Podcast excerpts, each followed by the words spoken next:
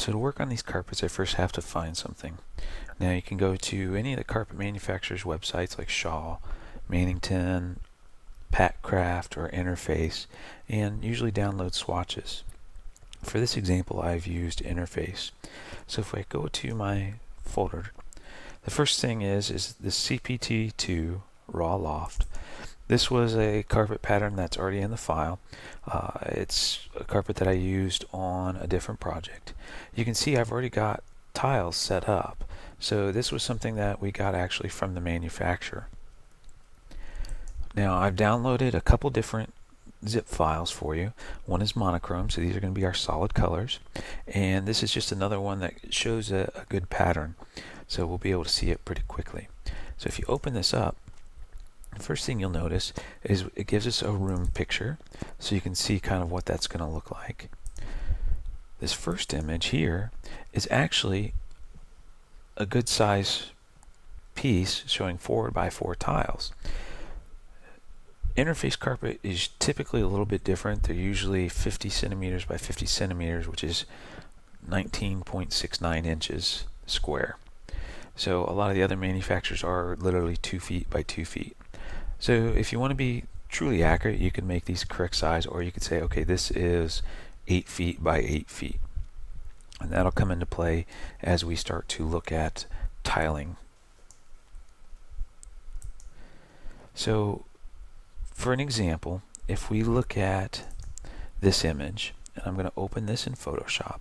Let's say we didn't have the one that was all of the 8 by 8 tiles and we needed to create our own pattern so we wanted to rotate and edit the, the pattern as we need to so the first thing that I'm going to do is I'm going to create a new layer from the background. So I just right clicked on the background, said OK. Now I need to understand, okay, I want to just do two tiles side by side. So I'm going to look at my image size. So it's 2500 by 2500. So if I go, now I go to my canvas size, and I just want to expand both directions. I'm going to change this to pixels. I'm going to say 5,000 by 5,000. Say OK. So now, if I fit this on screen, I've got enough space to add another tile to the bottom, to the right, and to the opposite corner. So if I right click and say duplicate layer, I can now drag this down. You can see it snaps nicely. And then I can rotate this. Edit, transform, rotate. And I just want to rotate this 90 degrees. Hit enter. So it's applied that. I can take both of these and say duplicate layers. Drag them over. So I'm going to take my upper right hand corner, transform, and I'm going to do a negative 90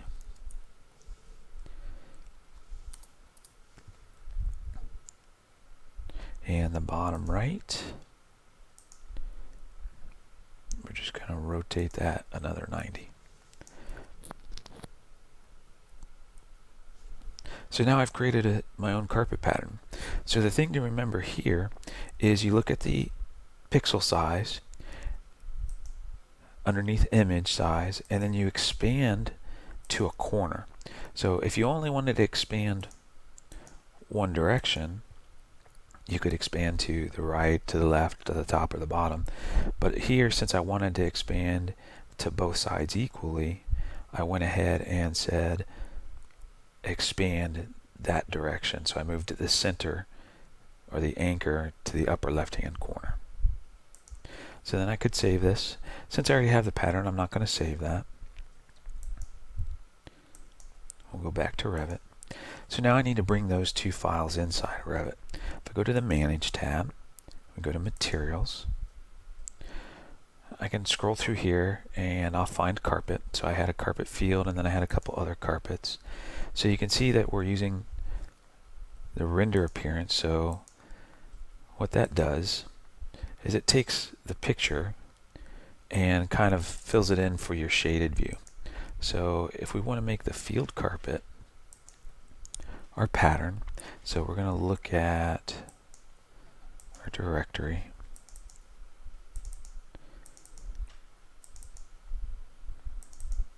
And we're going to use this quarter turn file.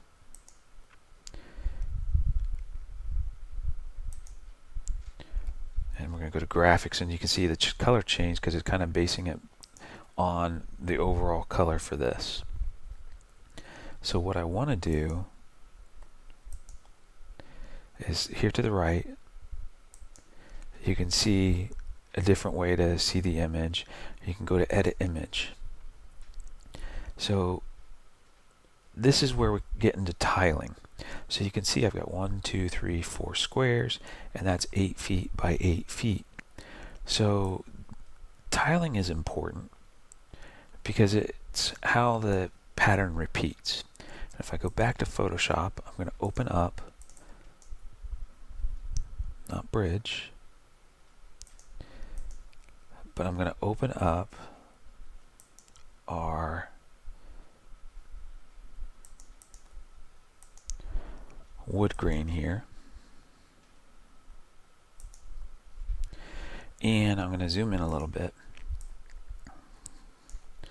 So you can see that this pattern is, is pretty distinctive. So I'm just going to look quickly at the image size. So it's 322 by 150. Now there's a filter inside of Photoshop. It's called offset. It's underneath other and I know it was 320 so I'm just going to do 160 so it goes to the middle. So this is tiling. So you can see here that the line kind of lines up this kind of lines up. It might actually it might work okay but what you really notice is the color. Now most of the materials from Autodesk are tileable textures and this image I just pulled off the internet. I just searched for maple wood. And so when I pull that image down, you have to be very careful because it doesn't repeat well. So try and use the Autodesk textures and there's websites like CG Textures or if you have 3D models that you've downloaded, a lot of those textures can be tileable. So you have to be very careful with that because that's your, your pattern repeat. So we're okay with all of that. It's done. So that's we've changed our carpet field. So now I'm going to change carpet one, and I'm just going to rename it. First thing I'm going to do is I'm just going to say border, and I don't want this red. I have a, another color.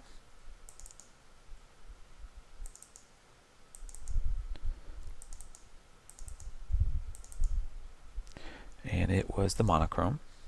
So we say open, so it's filled that in, and I need to change this. So I'm going to unlock it first.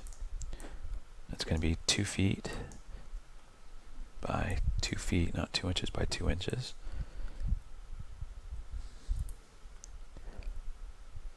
And we're going to say done. Go back to graphics.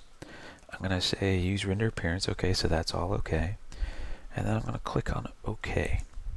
So now I've got my two carpets. So I want to add these to my scene. So I'm going to go back to modify and one of the few things you can do in a 3D view, obviously you can select everything, but you can paint. And so I want to paint. The first thing I want to do is I want to find my carpet. So I'm just going to type in a search for carpet. So carpet border, and the carpet border happens on the outside here, and then my carpet field happens inside. I'm going to say done. So now if we go to render, and we changed a few things, so I changed it to exterior sun and artificial lights. So I'm just going to go ahead and start that render. So now we can see what those settings did, what the looking at it from an exterior point of view with those carpets. So you can see that we've got the two carpets. Uh, we did set it, it only did take 25 seconds. We did set it for exterior sun and artificial. So what we can start to do here is we can start to change our exposure. Now interior is usually set at 9. So we look at that, that might be too much. So we'll look at 10.5. Say apply. It's a little bit better. We're starting to see a little bit of the light there. Not a whole lot going on there. We can make the highlights a little bit more visible. Maybe we'll bring this up to 2. Say apply. Uh, the midtones, maybe we go 1.5. So you can start to play with the light. So you can see the adjusting the midtones really starts to help. And here I changed highlights to 1 Actually, I changed it to 2 and it only shifted it to 1. So that's maybe we go back down to 0.5. And shadows, maybe we make that a little bit heavier. We'll try a 1 there. So we can start to tweak that a little bit more to kind of see what we're getting. So saturation, maybe we take that to 1.75. So we're starting to get some colors in there. We're starting to see a little bit more of the room. Obviously our lights aren't doing too much. One, because of the light levels. And two, because the sun is very powerful coming into the room. So if you want to see more of those lights, what you would do is probably change the time of day, changes to interior sun and artificial, and start to look at how that affects everything. So, but not so bad for just starting our materials. So we're going to start to look at, I'm going to change this to our fine view so that our screen comes down. We're going to start to look at a little bit more of the materials. We looked at our carpet and we've looked at a few other things just real briefly. So we want to look more in depth at our materials. So this scene has a lot of materials already inside of it. Some are standard with Revit. Some have come in because of models that have been loaded into this scene. This is a uh, test scene that I use all the time to test materials, test lighting, test different things to see uh, what's working and what isn't. Um, so I, have loaded a lot of different things into this scene, but it, it gives you guys a, a quick library. Now what I did do is early on you saw that I clicked on the asset browser and this gives you all of Autodesk's materials. So you can see there's a lot of different materials here. You can do a search.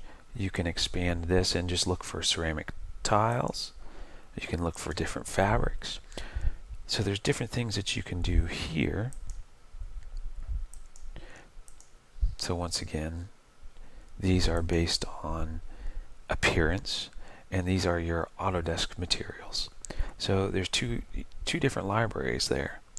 So you can see there's a lot of fabrics in the appearance library, but the physical ones, there's not a whole lot. So you kind of pick and choose between the two. There's not a whole lot of difference between the two as far as what you're going to get out of Revit. But you have to be careful in that when you start editing that material, if you double click on it, it's going to apply itself to whichever material you have selected. So in this case, we had the carpet border. So we're going to go back to appearance and make sure that this is correct. So we're okay there. And we're going to change the bump a little bit here. We're just going to change that to a 50 as opposed to 100. We're going to lessen that bump a little bit. So as we look at the materials, you can always create new materials or you can duplicate the selected material. So if you want to start building materials, you can use something as a base or you can create your own and use the asset browser to build those materials. One thing that I suggest is you use the checkbox under the graphics tab for use render appearance meaning it's going to take the main color from this image and use this color as your shaded view. or in your shaded and consistent colors. So what that does is it gives you a good idea. We click OK, and we look at our consistent color view. You can see this is more of a tan, this is more of a gray, so that gives us a good idea of what we're looking for on those materials. So as we start to develop this, we'll look at creating more of those shaded view colors as well as actual render materials because we're going to use each of these different views to create some different styles of renders. So we're going to open up the material browser again and I want to create a new paint. So if I duplicate this, duplicate selected material, and we'll go ahead and rename it. Paint dark blue. If I make any changes to this,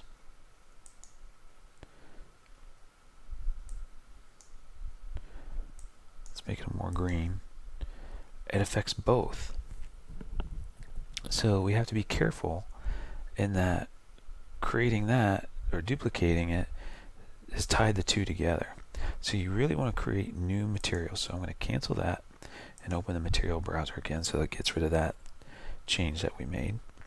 So we're going to create a new material and I'm going to rename this. We'll call this paint. We're going to call it dark blue. This is going to be an accent paint. So you could call it paint accent or whatever you wanted to call it. So if you go to Benjamin Moore or Sherwin-Williams, you can usually find RGB values associated with a specific color. So if you go to the fan deck and you find a specific color you're looking for, Sherwin-Williams, if you type in the, the number, the color number, it'll bring up information on that color and it'll give you an RGB value. Sherwin-Williams, or I'm sorry, Benjamin Moore, has actually got swatches for Photoshop. So if you go to swatches, you can see I've already loaded some of those in. And so we'll use this 0825 select it from our list. So we can scroll through there. You can see there's a bunch of different colors.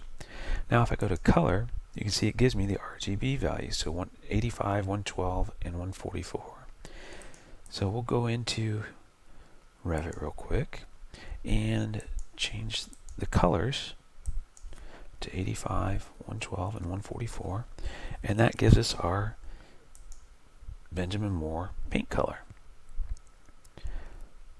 So one thing that we want to look at is how do we get some of this information over? Because if we look at this paint you can see it's it's called wall paint. So we've got a class it's got some graphics associated with it. So once again we're going to use the render appearance.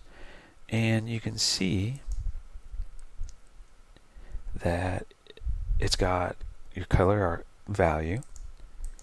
It's got a finish so eggshell or pearl or semi-gloss or gloss and an application.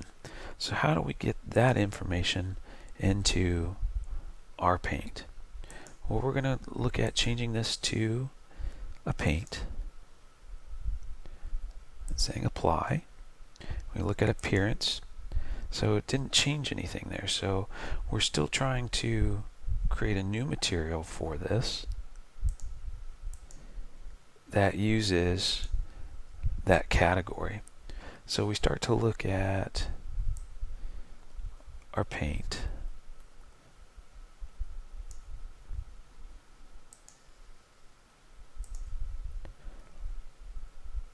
And we're going to change it to this really quick, the pink color. So you can see that that paint still has a generic material. So it's still a paint class. So there's something here that's telling it to be a specific paint.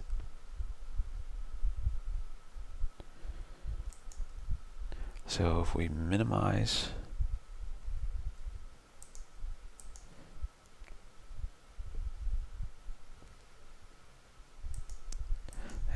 our paints. you can see that they're all generic. So if we select this again, oops, we changed the wrong one.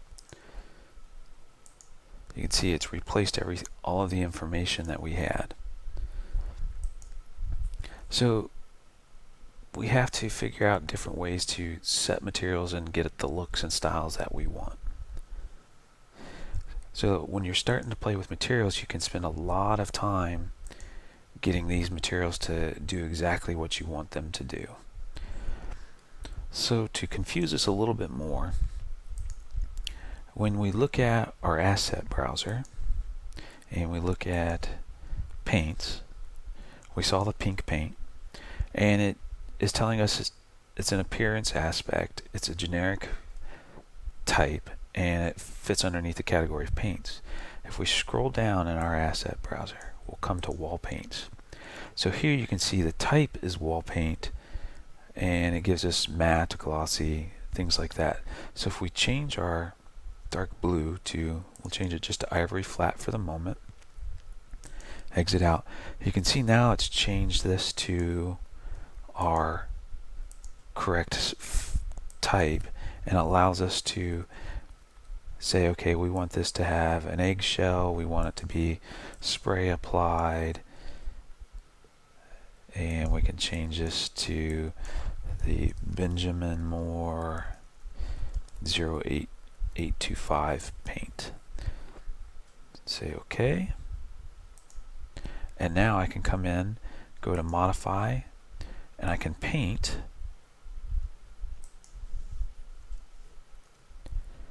our dark blue. We're going to paint this wall our dark blue. So real quick, it just made it a gray. If I go back to our material browser, and I want to check the use render appearance box. So real quick, you can see it's changed that wall to our accent color. So I'm going to go through and add some more materials, some more paints. I'm going to look at some of the materials as far as what the door frames are, what the chairs are using for materials. So you can see it's got an upholstery material, but what the frames are, what's going on with this table. We're going to look at all these different things. And when I come back, I'll explain some of the characteristics of each, how we've changed them, and what we're going to do for a couple different styles of renders.